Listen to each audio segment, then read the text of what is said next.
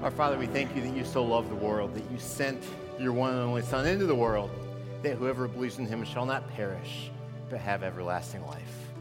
So, Lord, we thank you for that promise that you give us. We thank you for the love that you've demonstrated, the love that, that we don't deserve, that we cannot earn, but that you have freely given us because you are a good and a gracious God. And so, Lord, we pray that in the time that we have together right now, that you will open our eyes in fresh ways to the greatness of what you've accomplished for us through Jesus and through the love that you've shown by sending him into this world. We pray these things in Jesus' name. Amen. So we just sang a song that asked the question of Jesus What child is this? In more common uh, contemporary language, would be Who is this child? And in Luke chapter 2, we see an account of the birth of Jesus. I want to read for us Luke 2 1 through 7.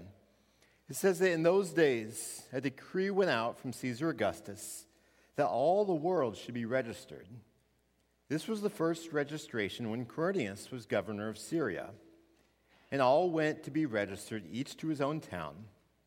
And Joseph also went up from Galilee, from the town of Nazareth to Judea, to the city of David, which is called Bethlehem because he was from the house and lineage of David, to be registered with Mary, his betrothed, who was with child.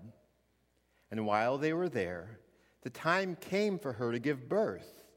And she gave birth to her firstborn son, and wrapped him in swaddling cloths, and laid him in a manger, because there is no place for them in the inn. So that is the account of the birth of Jesus. And when we read that in Luke 2 1 through 7, it just seems so matter of fact, so commonplace. I mean, because babies are born every single day.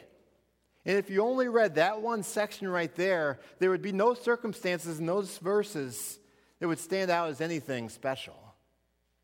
Yet Jesus truly was a spectacular baby. And we see that very clearly just a few verses later in Luke 2, when an angel appeared to some shepherds and said to those shepherds, Behold, I bring you good news of great joy that will be for all the people.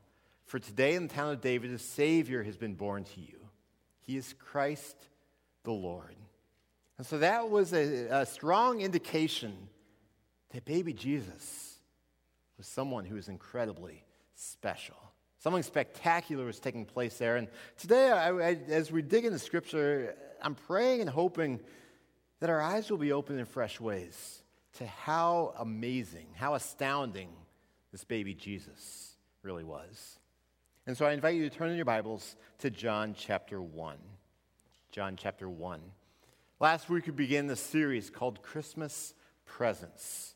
And we looked last week at the fact that we are designed by God to live in the presence of God. That is how we are designed to thrive, to live in consistent and constant recognition of the presence of God around us and even in our lives. And God is everywhere, but the key for us is that we need to recognize and lean on the presence of God. But as we talked about last week, when we do so, when we do recognize God's presence right in our midst and right in our lives, He can give us a tremendous sense of peace amidst challenges. He can give us clarity of perspective when we aren't quite sure what's going on. Even though it doesn't always fix all of our problems, it still transforms us because we recognize, you know, God is here with me. And if God is for me, no one can stand against me. So that's what we looked at last week. And then this, this idea of, of Christmas presents, we have to understand that the ultimate Christmas gift is Jesus himself. Because Jesus is the, the supreme manifestation of the presence of God in our midst. I want to turn our attention uh, specifically to John chapter 1, verse 14 It says, And the Word became flesh and dwelt among us. And we have seen his glory, glory as of the only Son from the Father, full of grace and truth. So, what this verse is saying is that Jesus was the presence of God on earth. Jesus was the presence of God on earth. And here in verse 14, it's specifically saying that God became flesh. Now, literally, it says the Word became flesh. And the Word, this, this term Word, was a title for God the Son. And we have to understand that, that for pretty much everyone, there are a variety of names and titles that people can go by. For instance, for myself, you know, my primary name is Brandon. That's how people know me. But I have a variety of titles as well. For instance, I am a husband. I am a father. I'm also a son, and I am a brother. I'm an uncle, and I'm a nephew. I'm a pastor. I mean, those are a handful of titles, and each one is appropriate and accurate in its own way. And down through the years, I've had a variety of nicknames as well. I mean, for instance, um, when I was in middle school, a bunch of people called me chicken legs. Why are you laughing? I, I thought it was a term of endearment. I didn't quite pick up on the fact that when uh, my uh, substitute teacher in my gym class um, called out, hey, look at those chicken legs going when I was running between first and second base, I didn't realize that the gym teacher was mocking me. My friends picked up on chicken legs, and I was called chicken legs for several years. I had an upgrade in, in nicknames a handful of years ago when I worked at a landscape company, because there everyone called me Bronco. A, a pretty decent upgrade, isn't it, from chicken legs? When I, when I played basketball at the rec center in college, most of the fellow players called me Lemons. It's my last name. That's what oftentimes happens in sports. And so that's just an example of different titles and different names. And if we went around the room, all of you could share the same types of things that, that one person could be called various names, various titles that are all accurate in their own way. And the same is true of God. Within the Trinity, you have God the Father, God the Son, and God the Holy Spirit. And one of the titles of God the Son is this term, Word. John, the Apostle John, who wrote this biography of Jesus, is the one who introduces us to Jesus as the Word, and it happens in the first verse. John 1 1. In the beginning was the Word, and the Word was with God, and the Word was God. And so, what we see here, especially in that last phrase, is the Word was God.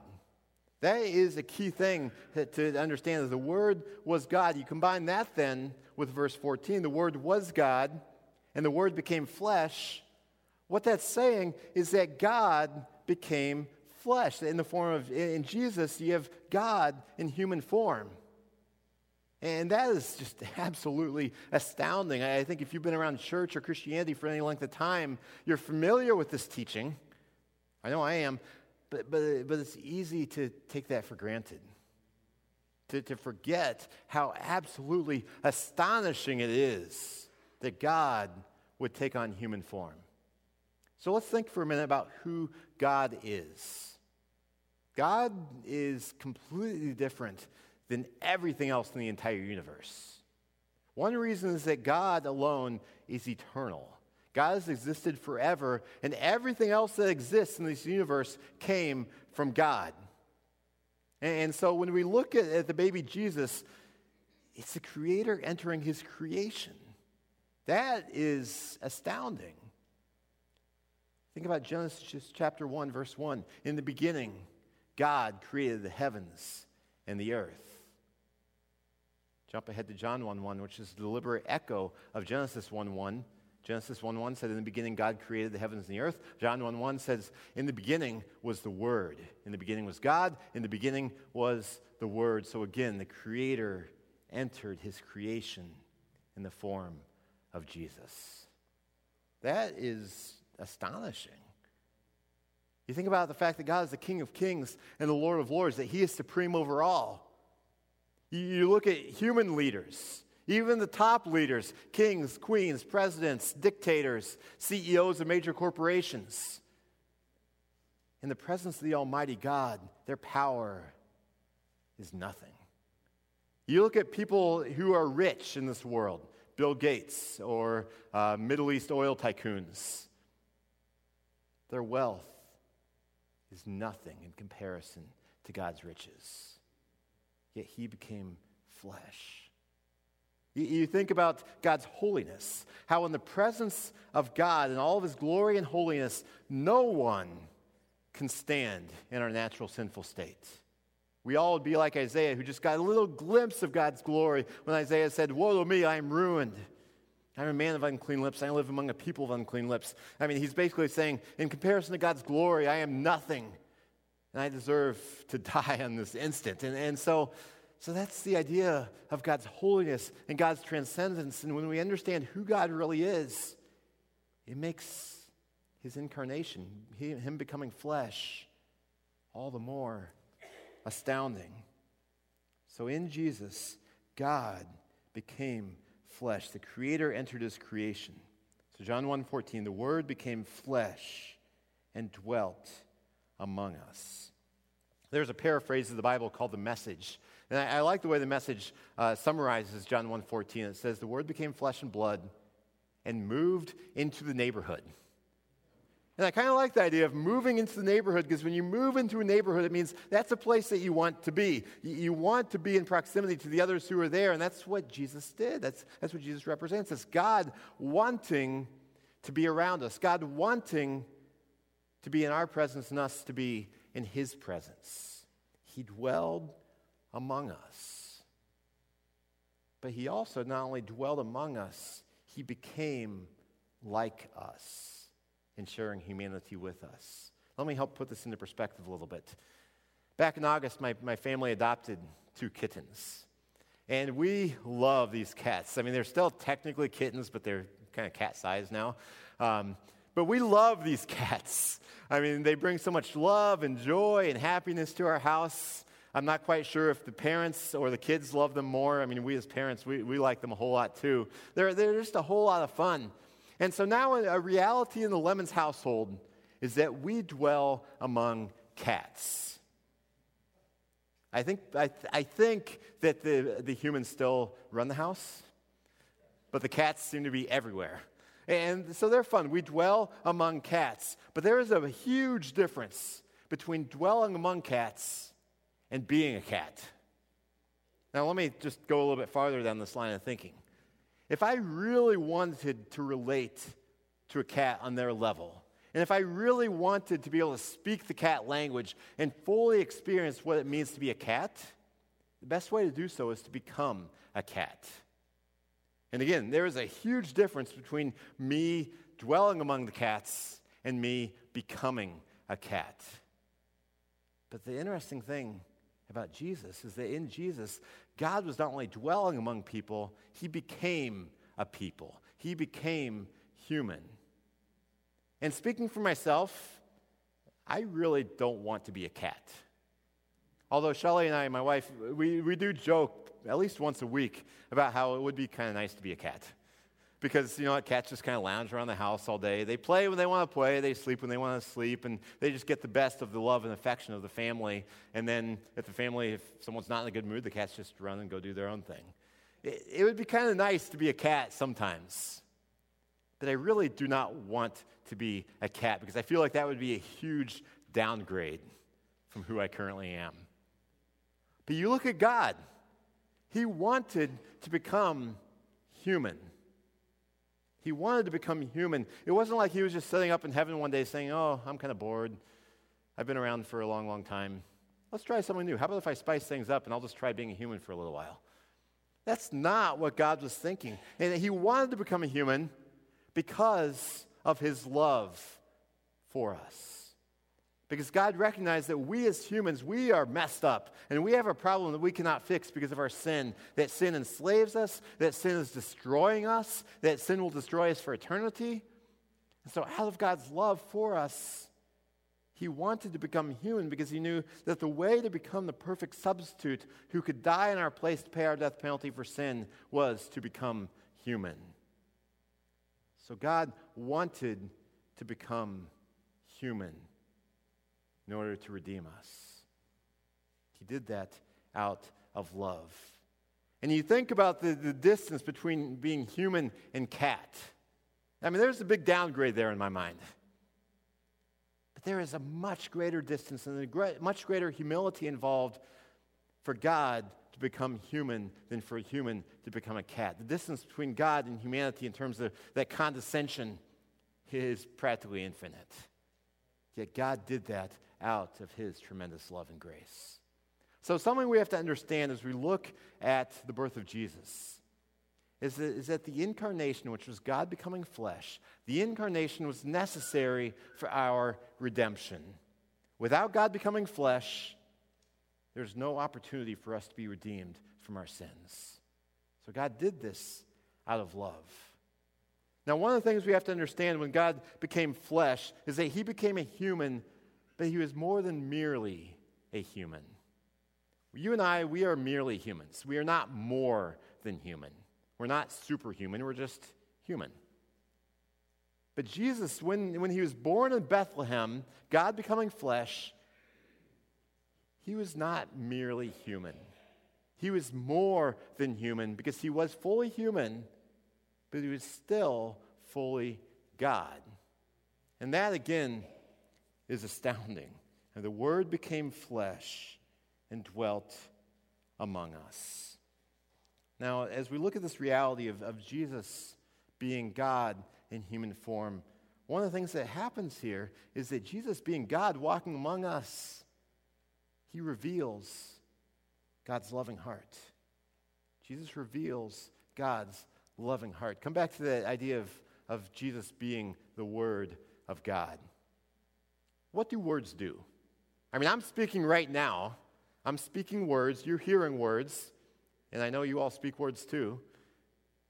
What do words do? What's the function of words? Well, the function of words is to communicate with someone else. As I am speaking at this moment, I am communicating to you what is in my mind and what I've read in Scripture. I'm communicating. Words are designed to communicate what's inside of us. We, we speak in order to make our intentions and our thoughts and our desires and our passions clear to someone else. And that is why the Apostle John, when he's writing about Jesus here, that's why he describes Jesus as the Word. Because Jesus communicates from God to humanity the heart and the love of God. The Word became flesh and dwelled among us. And it goes on in verse 14 to say, We have seen his glory, the glory of the one and only Son, who came from the Father, full of grace and truth. Jump down to verse 18. It says, No one has ever seen God. Why? Because God is invisible. He lives in, in unapproachable light. He is so incredibly glorious and holy that, that no one in our natural sinful state can see God. It says, No one can, has ever seen God. The only, but the only God who is at the Father's side, he has made him known. So that's talking about God the Son, who's from eternity past been at the Heavenly Father's side. He, when he came here in the form of Jesus, the incarnation, he has made known to us who the Father is. He has revealed God's heart and God's love to us. So we have seen his glory. And it says that Jesus was full of grace and truth. Let's talk for a minute about the relationship between grace and truth. Truth, on the one hand, especially when you look at God's understanding of truth, part of truth is that God sees us as we really are in all of our brokenness. That's part of uh, God seeing us in truth, is that He sees us as we really are in all of our brokenness. And that can make us incredibly scared. It makes us want to hide, kind of like Adam and Eve in the Garden of Eden after they sinned. Truth sees us as we really are. But Jesus, representing God's heart, is full of, of not only truth, but also grace. Grace loves us as we really are. Yet it doesn't leave us where we are because grace wants to transform us. Jesus came full of grace and truth. He came to redeem us and to transform us. And again, when we look at Jesus, we see the heart of God and we see how God responds to sin. God does not like sin at all. God despises sin. God uh, cannot tolerate sin in his presence. But we still see in Jesus God's response to that sin. Because Jesus shows us that God's not look at us and say, Well, you all, you sinful beings, you shame on you. I, I don't want to be around you anymore. I hate you. Get away from me. That's not what Jesus did. Or that's not, not what God did. In Jesus, we see God running towards us. He sees that we have a major problem of sin. And rather than running away from us or saying, Get out of my presence, he came toward us. He brought his presence to earth in the form of Jesus. And that shows us his tremendous love. So, again, I mean, hopefully you're seeing this is just amazing when we really get, get our minds around who Jesus was. And one of the things this shows us is that there is someone, and it's a big someone in this universe, who really cares about us, you and me. And this is a big deal because, you know, as we go through life, you've probably all had times where we wonder, does anyone really care about us? I mean, hopefully you always have family or friends around you who you know beyond the shadow of a doubt care for you. But as we zoom out a little bit in our lives, we can feel so insignificant. I mean, you look at politicians and uh, those who lead media, and you look at those who lead in corporate America. Realistically, to these large leaders, you and I are pretty much just a number.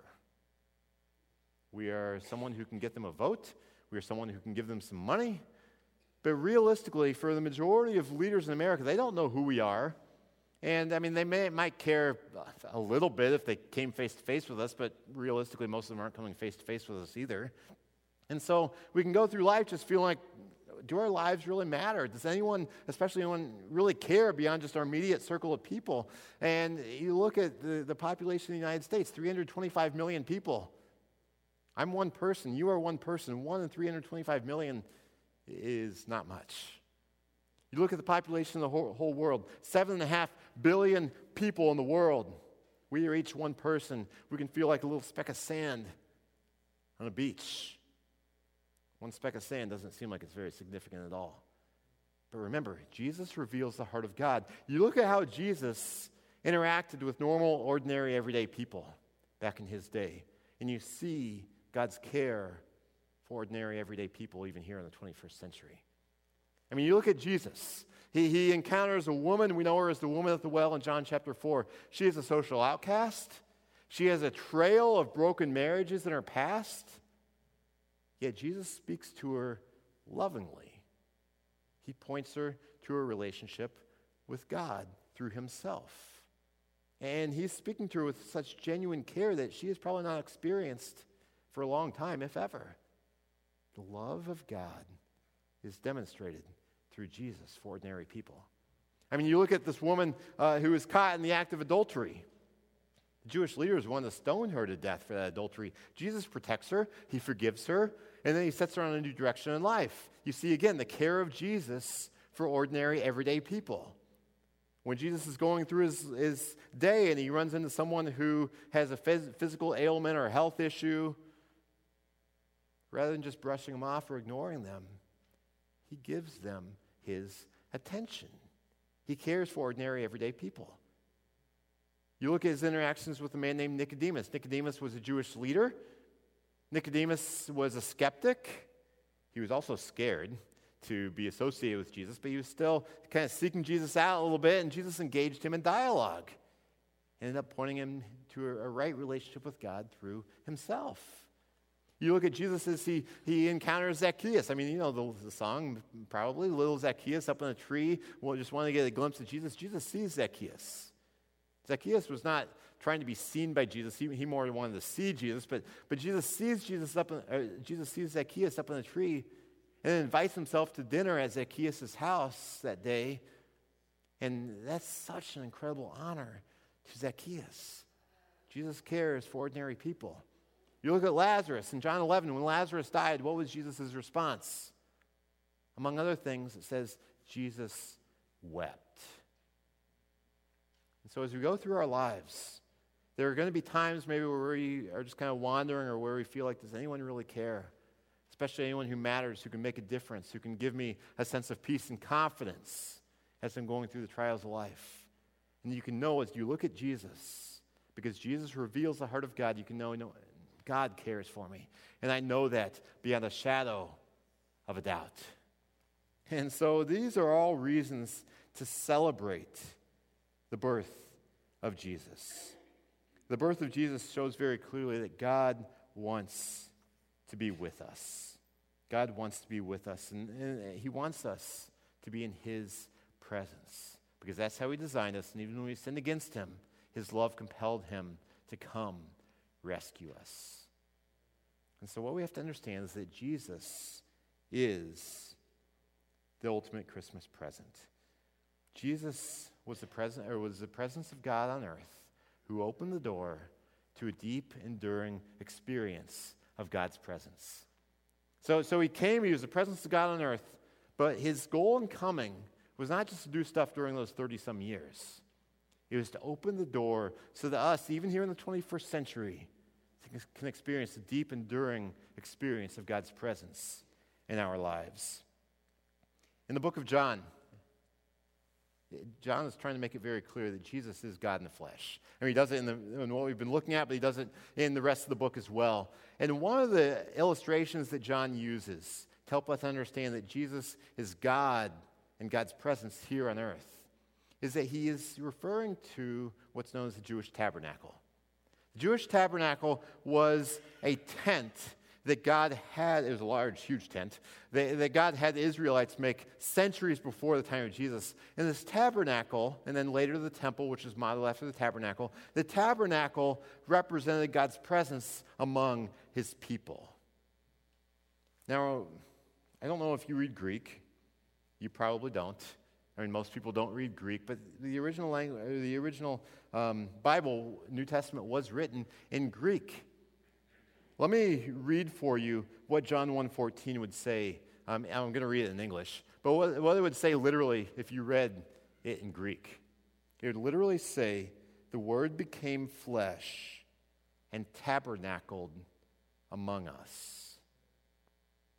In the form of Jesus, God was tabernacling among us. This would, would have immediately called to the minds of John's Jewish listeners the tabernacle. They, had been so important to Israel for so long. Remember that tabernacle represented the presence of God among his people.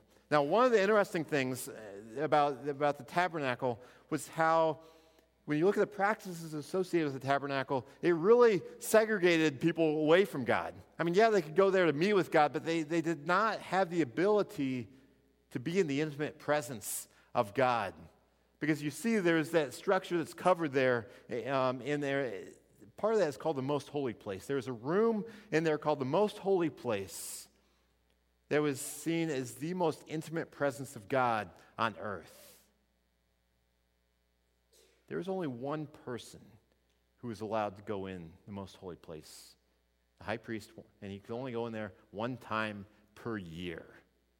So you see that presence, or access to God's intimate presence was severely restricted in the tabernacle. Yet the Israelites still celebrated the tabernacle because it represented God's presence among them. Now, Jesus, when he, when he was born, God in human form, he was a new and better tabernacle among the people because he was representing the presence of God. He was the presence of God. And what he did, why he was so much better than the original tabernacle, was that he gave people complete confident access to the intimate presence of God. Let me read for us Hebrews chapter 10, uh, verses 19 through 22. Hebrews 10, 19 through 22. It says, Therefore, brothers and sisters, since we have confidence to enter the most holy place by the blood of Jesus, by a new and living way opened for us through the curtain, that is his body, and since we have a great priest over the house of God, let us draw near to God with a sincere heart and with the full assurance that faith brings, having our hearts sprinkled to cleanse us from the guilty conscience, and having our bodies washed with pure water. And so, what this is saying is that when Jesus came, and specifically when Jesus died and was resurrected, he blew open the doors of the most holy place, saying, Now, anyone and everyone who comes to God through Jesus has access to the intimate presence of God anytime they want. I mean, now there weren't literal doors that he blew open. Literally, what happened is that the curtain that separated the most holy place from the world was ripped in two by God, indicating that we have access to God anytime we want to. And the cool thing is with that, because God is infinite and God is everywhere, we don't have to stand in line and wait to be in God's presence. We can talk with God. We can have a relationship with Him anywhere and anytime. That is what Jesus makes available. And we don't have to fear coming into God's presence because, as it says in Romans 8 1, there is no condemnation for those who are in Christ Jesus. Being in Christ Jesus means that we are looking to Jesus alone to pay our death penalty for sin. We recognize we cannot reconcile ourselves with God through good works and religious activities. We look to what Jesus did on the cross, paying our death penalty for us. That's an act of faith, it's an act of surrender on our part. That's what it means uh, to come into a relationship with God through Jesus. And you think about how different this was than what Israelites experienced for centuries. I mean, they could come to the tabernacle, but that intimate presence of God in the most holy place, only one person could go in there, and only once a year. Yet, according to Hebrews chapter 10, we have access to God, full access, whenever we want, by coming to Him through faith in Jesus. So, again, hopefully it's clear to you that Jesus is the Christmas presence.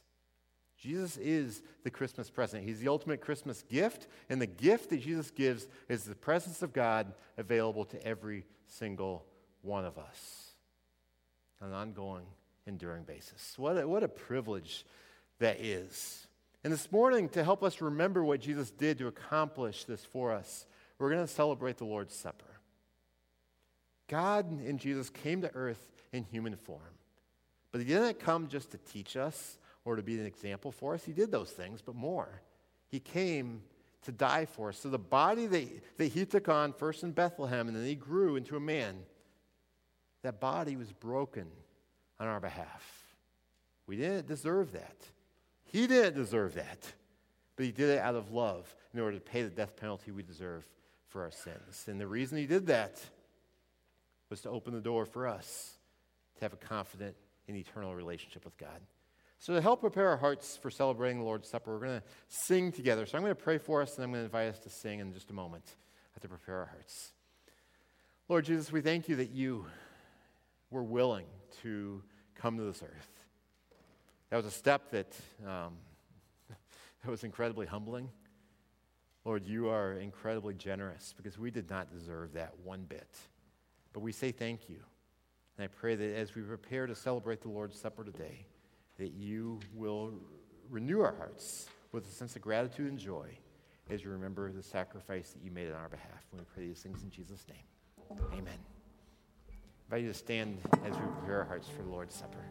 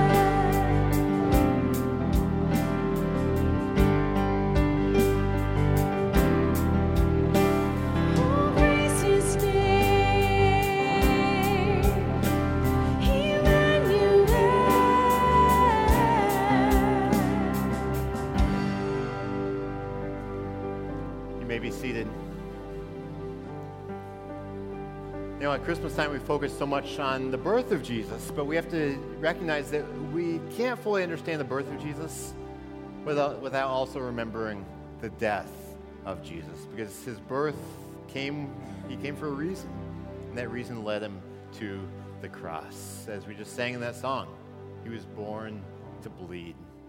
Kind of a, a gruesome type of idea, but the reality is he had to die pay our death penalty for sin because the penalty had to be paid and he willingly paid it on our behalf. So this morning we celebrate the Lord's Supper, remembering that the body that Jesus took on when he came to earth was broken on our behalf. That's what the bread represents Christ's body broken for us. The cup represents Christ's blood shed for us. And if you have come to faith in Jesus, if you're trusting in Him to forgive you of your sins and reconcile you with God, you are welcome to join with us this morning in the Lord's Supper. You don't have to be a member or regular attender of Freedoms, but again, if you've placed your faith in Christ, you're welcome to join with us. In just a moment, the servers will pass out the, the bread and the cup. As you receive them, I encourage you to hold on to them until everyone's been served. Then I will lead us in partaking together as a sign of our unity in Christ. But as you hold on to the bread, and as you hold on to the cup, reflect on the great sacrifice that Jesus made on our behalf give him thanks in your heart.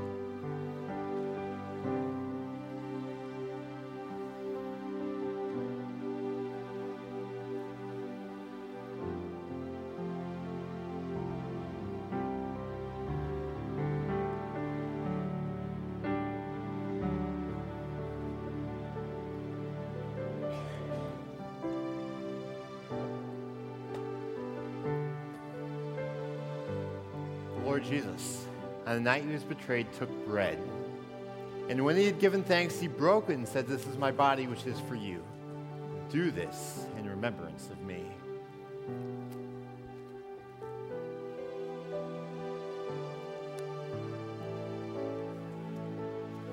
Now, in a moment, as you hold the cup, remember the words of Hebrews chapter 10 that we have confidence to enter the most holy place through the blood of Christ. And the cup represents Christ's blood shed for